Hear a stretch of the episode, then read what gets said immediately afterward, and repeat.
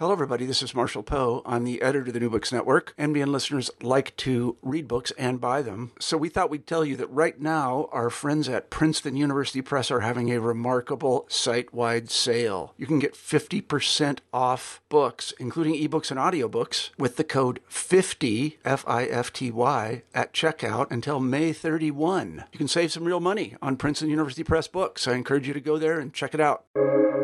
Welcome to the New Books Network.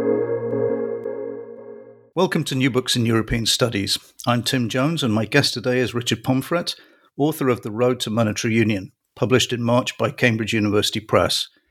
This is the first in its new series of Cambridge Elements on the economics of European integration, edited by Naro Campos. Richard Pomfret is Professor of Economics at the University of Adelaide and was until last year the Jean Monnet Chair in the Economics of European Integration. Before moving to Australia in nineteen ninety-two, he was a professor at Johns Hopkins in Washington, Bologna and Nanjing. A graduate of the Universities of Reading and East Anglia, Professor Pomfret obtained his P H D from Simon Fraser University in Vancouver and is the author of nineteen books so far. Richard, welcome to the podcast. Ah, thank you, Tim. Thank you for the introduction and also for inviting me to join you today.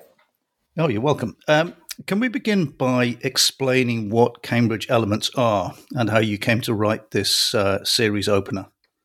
Um, Cambridge Elements are, are short studies. They're aiming about fifty pages, um, looking at different issues to do with um, European integration. And, and for me, this was a, an interesting opportunity because I've had this um, concerns about the debate about monetary unification, um, But, you know, people tend to think it's either a good thing or a bad thing, but there's not been much real analysis of why it happened. And I hope to sort of deal with that in a way that would be readable to, you know, to the general public, really. Yeah, I, I saw an interview with uh, uh, Professor Campos, and he, he talked about how the idea was that the these were meant to be longer than journal articles but shorter than books. They could be updated every year, and, and they were interactive. Um, I mean, obviously, I, I've only seen it in, in its short book form. Does it do more than that? No, no, that, that's how it is. What you see is what you get, Tim. Um, so it's about fifty pages long. Um, I hope the style is supposed to be readable. There are a few um, graphs and tables, but it's not, you know, really, you know, technically very, very heavy on technical material. Um, and obviously, it's a topic that, that is evolving. Um, but I was hoping it would contribute to having some understanding of why the euro came into being um, mm. and why it came into being when it did. You know, there was this um, uh, attempt in the nineteen seventies at monetary union was an ignominious failure. Um, and yet in the nineteen nineties, it, it worked. And um, expectations that it, it was bound to fail have not really been borne out. With twenty years of the euro, its um, membership's expanded. Yeah. Yeah, I mean, it, I mean, we'll get we'll get to the book. So you, you say... I mean, it's it's it's a short historical narrative from the Werner Report to today, but it's, I mean, there's a couple of themes in it, but probably the uh, the overriding theme is this idea, uh, uh, as you say, quote, economics is the long-run driver in, of integration, and politics often determined the timing of the next step, but it's not determined the direction of change. I, is it right to see that really as as one of the key themes? Yes, exactly. And I mean, I think a lot of people see the politics as quite determinative. Is is, is you know, looking, for example, at um, the impact of German unification, or uh, um, you know, the the, the, imp- the the political impact of the nineteen ninety-two uh, economic crisis. But that seems to be something that you're challenging. Could, could you talk us through that? Yeah, I mean, these these events are obviously important in driving the process along.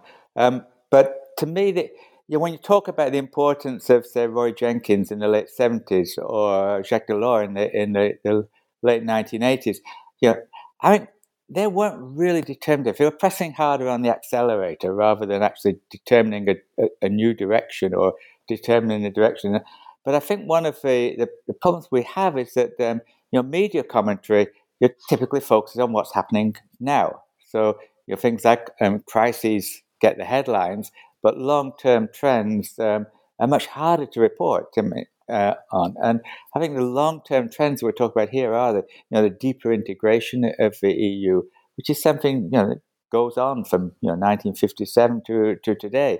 You know, that's harder to report on, but it's definitely happening. You know, what's changing in this debate about monetary union is the European communities of um, nineteen seventy are quite a different animal, I think, from the European communities of two thousand. So I'm trying to sort of, um, give some idea of, the, of these long-run changes that are mainly economics-driven. I mean, obviously, we have to have support of national governments, but I think that these are economics-driven, and they're not as dramatic as a an all-night summit where, where you see this sort of mano-a-mano conflict between between leaders. Um, but they are the, the driver, in, in my view, and that's what I wanted to put across in the, in this book. Yeah, and, and you make you make a very interesting point, actually. I mean, I think if we think of the think of the economics, we think of things like uh, the the E R M crisis and so on. But you make this much longer point about global value chains, uh, how important they've become since the original plans were made for monetary union. And you say this could explain why a larger currency domain may be more popular now. Is the idea there that As a, as part of a single market with a single currency, you can tap into more than one part of, of a value chain? Is is that the argument you're making? Uh, yeah, I think. I mean, the, the argument is that if you want to have a, a value chain that crosses national borders and takes advantage of firms with different capabilities in different countries doing different tasks, you really want to minimize the the costs of crossing the borders, the costs of um, moving from one currency domain to another. Um, and, and the currency is part of that. I mean, one reason why when we set up value chains within the European Union, it's clearly the the two thousand four enlargement is a, a big step because you have very different countries coming in with, you know, different skill baskets, different wage rates. But which is the country that benefited most from that? To me, it's Slovakia. Why Slovakia? Well, one of the reasons is some of it's to do with distance and closeness to Germany, but one of the reasons is Slovakia adopted the euro.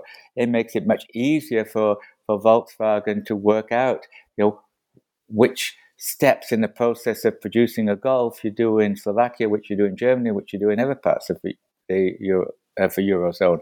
It's not the only thing that matters, but it is part of this um, facilitating trade across borders and simplifying those calculations. Mm-hmm. I, I mean, you're you're very careful not. Well, I, I assume you're very careful not to use the B word, uh, Brexit, in, in in this book. But it is the logic from what you're saying there that you would expect there to be a uh, negative impact on the British economy from um, not not only being outside the currency area but being outside the single market in, in this respect. Uh, yes, I think the answer to that is is definitely yes. I mean, how big that cost is, uh, and whether the, offsets the benefits that the Brexiteers would see in other areas from, from Brexit, that's a different matter. But I think already, I mean, even before Brexit, I know it, this was a a cost of not being in the in the Eurozone. Um, I, I'm trying to be very careful with some of these things, to, particularly to do with value chains. I mean, it's not unicausal. I mean, why you um, choose a different location for a different part of the production process depends upon many, many things. Um, so this is just one of the many things. Yeah, and one of the, th- I mean, early on in the book, you um, you talk us through optimal currency uh, area theory, um, and, and and in fact, at the end of the book, you you conclude that one of the casualties of Europe, Europe's currency union should be optimal currency area theory. Can you talk us through that argument? Yeah, I mean, the optimal currency area theory, the underlying argument, I think, is fairly straightforward. It's that you've got microeconomic benefits of um, having a single currency. It makes transactions easier. You know, you can look across prices. You don't have to worry about the exchange rate change and so on. So there are clearly benefits. If we had a world currency, things would be simpler um, in terms of trading and so on. On the other hand, if you have a national currency, you have these macroeconomic benefits, so you've got additional policy tools that you can use. You can devalue your currency, you can have an independent monetary policy, and so on. And so optimal currency area theory was saying, well, there's a trade-off between these things. If you're a very small country, you don't have very much policy independence, so you really don't really need to have your own currency, and that would be Monaco or Timor-Leste. Um, On the other hand, if you're a larger country, you're giving away a lot if you don't have your, your own currency and the ability to pursue your own monetary policy. And we see that, I think, very clearly in the crises of the nineteen seventies. The big E U countries didn't want to keep going along the process of having fixed exchange rates and monetary union when faced with the, the stagflation after the first oil crisis. So Britain and Italy wanted to deal with unemployment. Germany wanted to deal with inflation. You can't deal with those things simultaneously if you have, say, a common monetary policy. So, you know, I think we can see that that kind of conflict, that kind of choice, that the trade-off between these two things, and why larger countries keep their own, uh, tend to keep their own currency, and so on. What I think is the problem when we look at um, uh, European monetary integration is there's this dramatic change between the nineteen seventies and the nineteen nineties. So, to me, there's something else is driving the decision um, to go. to proceed with monetary union in, in the nineteen nineties. And to me, the, the part of this is the change towards global value chains you mentioned, but also that the European Union is becoming much more integrated. It's really difficult to have common policies if you've got each part of the union with different currencies that whose value might change during the year. Um, and that, to me, was the, the real driver. It's when you disagree on common policies, um, then you you you want to have less likely to have common currency. But if you have common policies, you really want to have a common currency. And we see this very clearly in you know, the United States or Canada, Australia, Germany, Italy. When they unify, they have a single currency dealing with the whole federation. If you don't agree on the common policies, as in the, the ruble zone after nineteen ninety-one, then you issue national currencies. So I think it's much more about this uh, uh, agreement on policies is, is what's driving it. The transactions cost of making national policies get to be much higher if you've got individual currencies. If you want to have common policies, as the E U now has in the much more in the tw- in the two thousands than in the nineteen eighties, then it really is a much greater pressure to have a single currency. Yeah, and, and yet it is quite it, it, it's a it's a strange contradiction at play, as as you point out. You say uh, public satisfaction may explain why Eurosceptical populist parties in Greece or Italy backed off from implementing Euro exit when, once in power. And as you say, that there is there there is this agreement on, on common policies that is that seems to be driving this integration. And, and yet, it constantly, um, E U member states seem to be at odds on many of these policies. It it it is this this constant. Uh, A two-way pressure. Yeah, but I think that's kind of the nature of being in a federation a bit, Tim. I mean, I, I don't want to downplay it completely, but yeah, if you think of you know the disagreements between red and blue states in the United States, yeah. I mean, they're they're yeah, huge.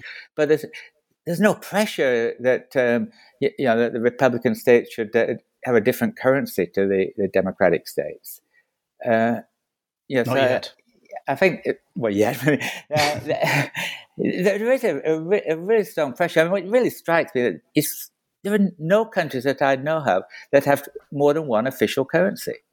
You know, once you've got national, the nation state established or the federation established, you want a common currency. And I think it's this difficulty of make. We, the, the, you know, the optimum currency argument talks about the transactions costs of the private sector. That's the benefit. You know, you have lower transactions mm-hmm. costs of common currency. But I think it's the transactions cost in the public sector is what's really important in terms of you know making policies.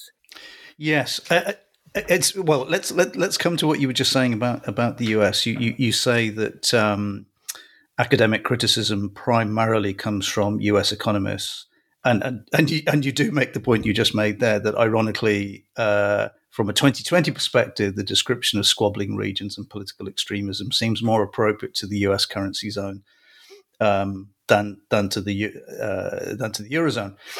Um, the one thing they do have, and you do point this out in the book, which seems to be a good sort of pressure cooker, is that they that they have this assumption that you can have sovereign defaults, you know, at the state level or even at the city level. But there's never a question about giving up the dollar.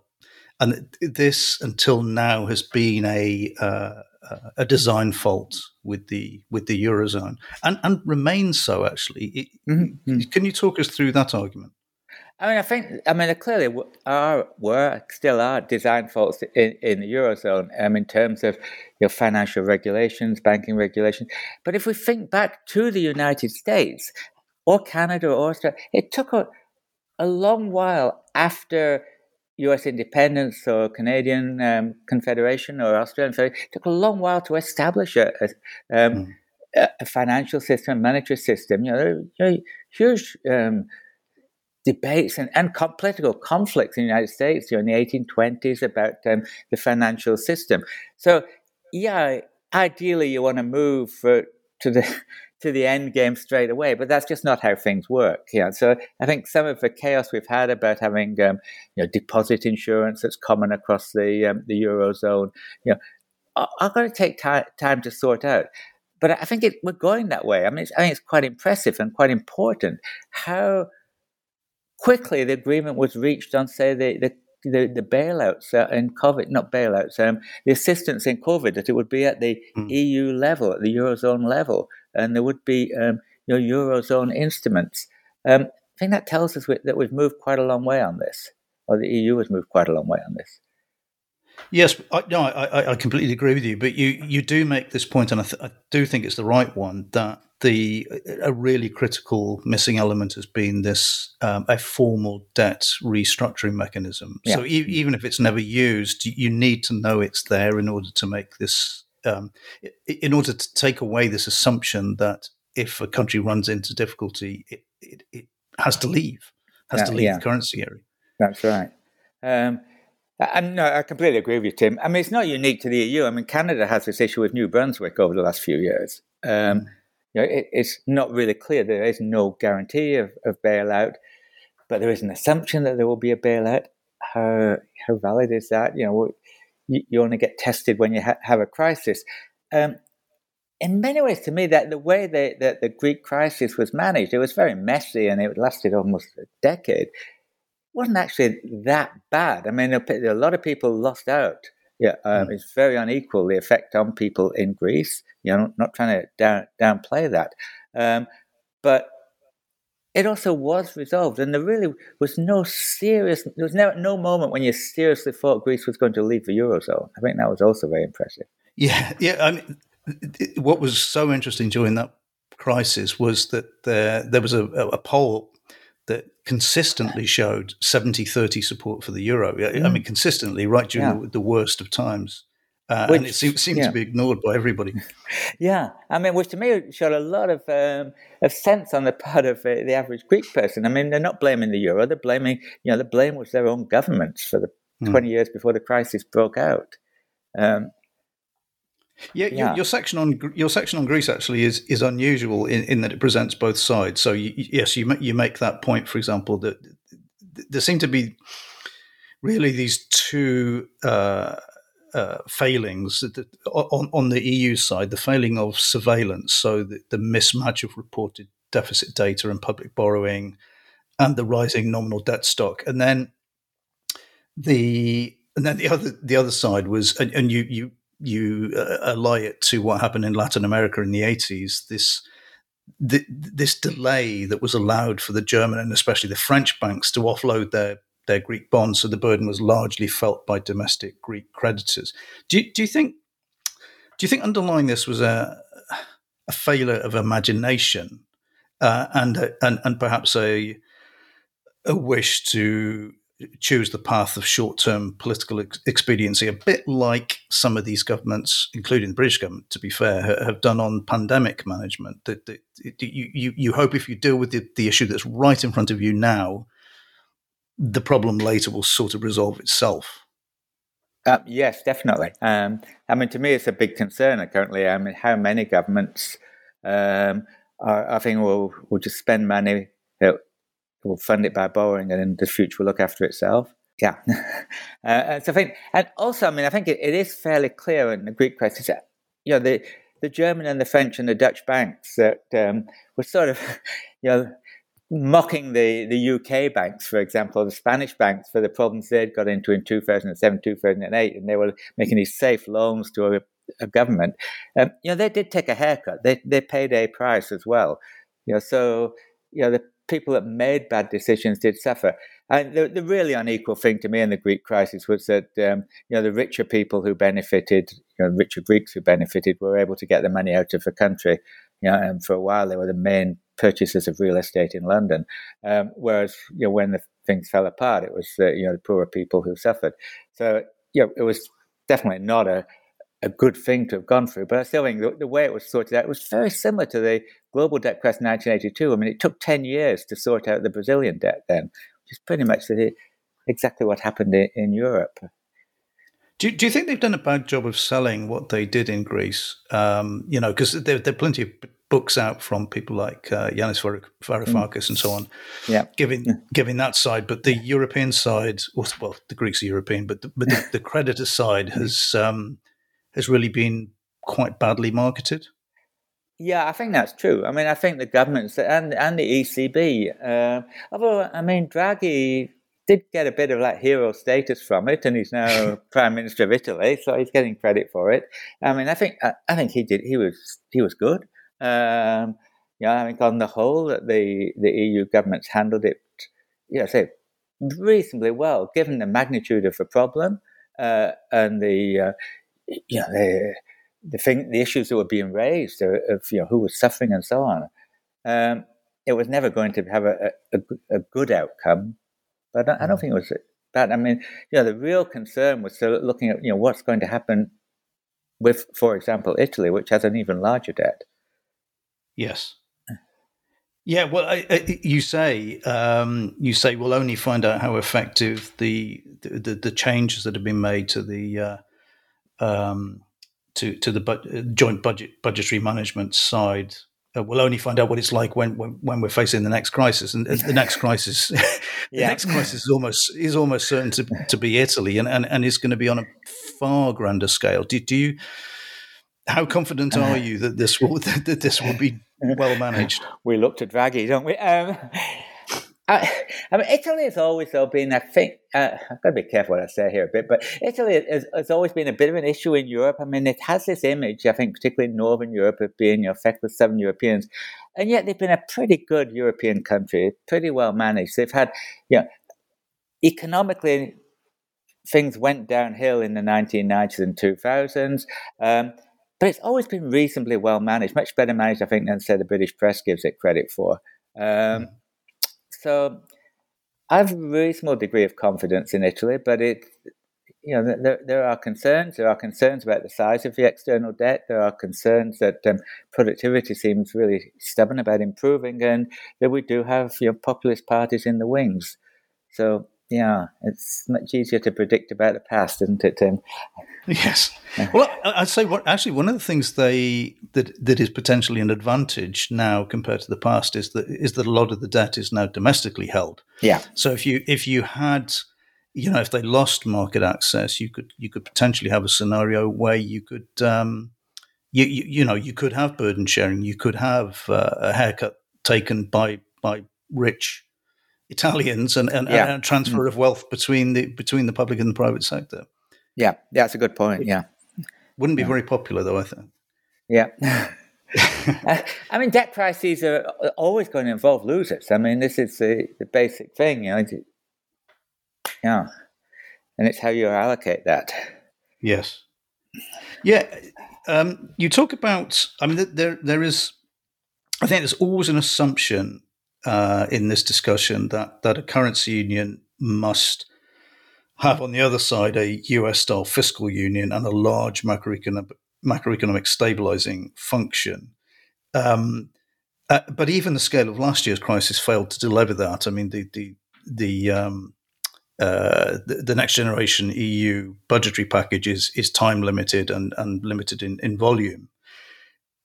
It, it does suggest that there is a real sort of political permanent political roadblock to this idea of a fiscal union. So do you think the Eurozone should instead consider a, an alternative approach based maybe on much tighter coordination of policy plus insurance schemes plus use of the market and a default mechanism? Or, or, or is this, do you think that the general literature is correct that this is a an unsustainable long-term model? Yeah, I don't think it's unsustainable. I mean, I do think what you just said, there are, there are many different directions to go. I mean, in some sense, I think the the worst section of my book is some pages about the aftermath, which turns into a, a catalogue of kind of different measures being adopted. And yet I think that is the reality. You have lots of, of different things that are, are mitigating the, the potential problems. Um, I think the move towards um, a six-year budget in the European Union, we're, we're on a second part of what... Um, version of that now. Um, I think that, that's a, a great innovation. It takes away these kind of every year having these all-night sessions debating the, the annual budget. Um, so I think that's a, a big step towards um, making things a, a little bit more, more stable. I think that the problem of trying to make fiscal rules is that, you know, they j- it's hard to know what happens when they get broken. You know, the old, um, you know, um, three percent budget deficit, sixty percent um, debt thing. You know, in both France and Germany broke through those ceilings, nothing happened, that, which undermines the, the the principle of the thing. Um, so I'm not sure how good that is beyond being a, a rough guideline. But I think a lot of the things that that, that are being done, particularly with um, you know, you know restructure, um, what what to do with, with banks, sort of how you monitor them and what you do when they're when. You know, systemically important banks go under, and have an agreement on that, moving towards um, common rules on, on um, deposit insurance. I think these are, are all good parts. I mean, it's the difficulty obviously is going to be you you can't tell governments how to run their, their own national budget in a great deal of detail. Um, but you know that that's also happens quite a bit in the United States when we go back to that. I mean, you know, California's fiscal um, management is quite different to Texans, for example. Yeah, it, actually, you make that a very nice point about uh, Puerto Rico being administered by a board. And I, I know um, when Detroit um, uh, uh, went out of, uh, went bankrupt, it was run yeah. by an administrator for several years and actually turned turned the city around. Um, The Germans tried something a little bit like this in twenty fifteen with the Greeks. Yeah. The, the, fi- the final agreement was to set up this this fund that would be run externally um, uh, and would essentially bring the bulk of, uh, of privatizable assets into the fund. And, you know, it, it would be like the Treuhand, in effect, was in, yeah. in Germany. Yeah, yeah. And, and and then it got shelved because it was, it was the, the moment the crisis had gone, people saw it politically as unworkable. But it does seem to be the only way you – something like that is the only way you can make a sovereign uh, uh, default mechanism work. Can, can you think of any other way that, that, that it could work? No, I mean, I, I, where we stand now, it's got to be a fairly light hand. I mean, maybe something like I M F surveillance. It's a, a light hand but without real uh, – it's more peer pressure than a real enforcement mechanism. Um mm. You know, we still have this clearly still have this balance in the European Union between it being a you know union of, of nation states and um, being something moving towards deeper integration. I think that's the fundamental issue: is how how slowly that movement towards deeper integration takes place. Hmm. And just in the, in the in the in the short term, well, it's it's short and potentially long. Um, by the end of the pandemic, the E C B will have expanded its balance sheet by getting on for two trillion euros to allow governments to loosen fiscal policy. Right. Uh, this was the only only way to get this done quickly. Do you do you are you one of these people who think this should stay on the E C B balance sheet essentially permanently, or how should this be resolved? Do you think? Um, don't have a clear answer to that one, Tim. Um, I I mean I, I am worried about some of the, these um, you know, mission re- creep, mission reach by, by the E C B.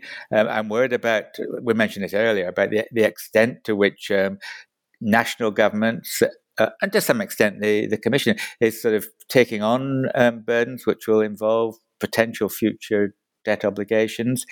Um, yeah, I don't think it's out of hand, to put it that way. I'm a bit sort of not completely concerned about it, but a little bit worried. Mm. Poor answer. Mm. um, it, it, it, sorry, yeah, I was springing on you there. Yeah. So um, to to finish, as I do with all my guests, I've asked you to choose a book, any book, to recommend to listeners, uh, and I believe you've chosen two. What, what have you got for us?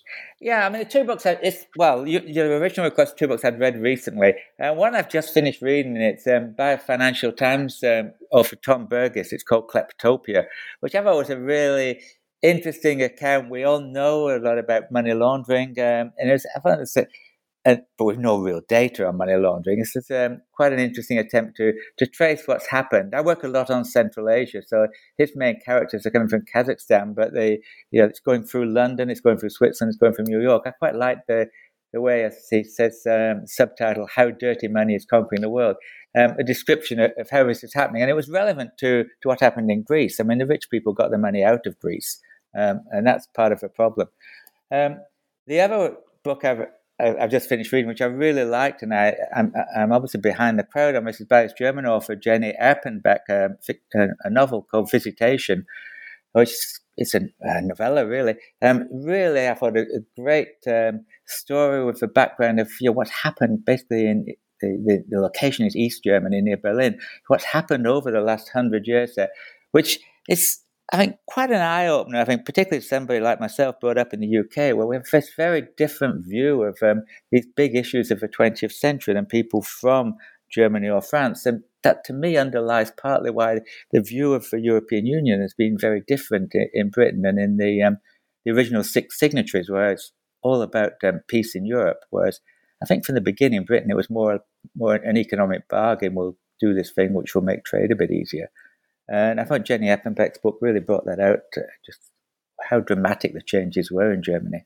Okay. Okay, well, thank you. Um, today I've been talking to Richard Pomfret about his Road to Monetary Union, published in March by Cambridge University Press, as the first in a series of Cambridge Elements on the Economics of European Integration. Richard, thanks again for coming on. Thank you, Tim. Good to talk to you.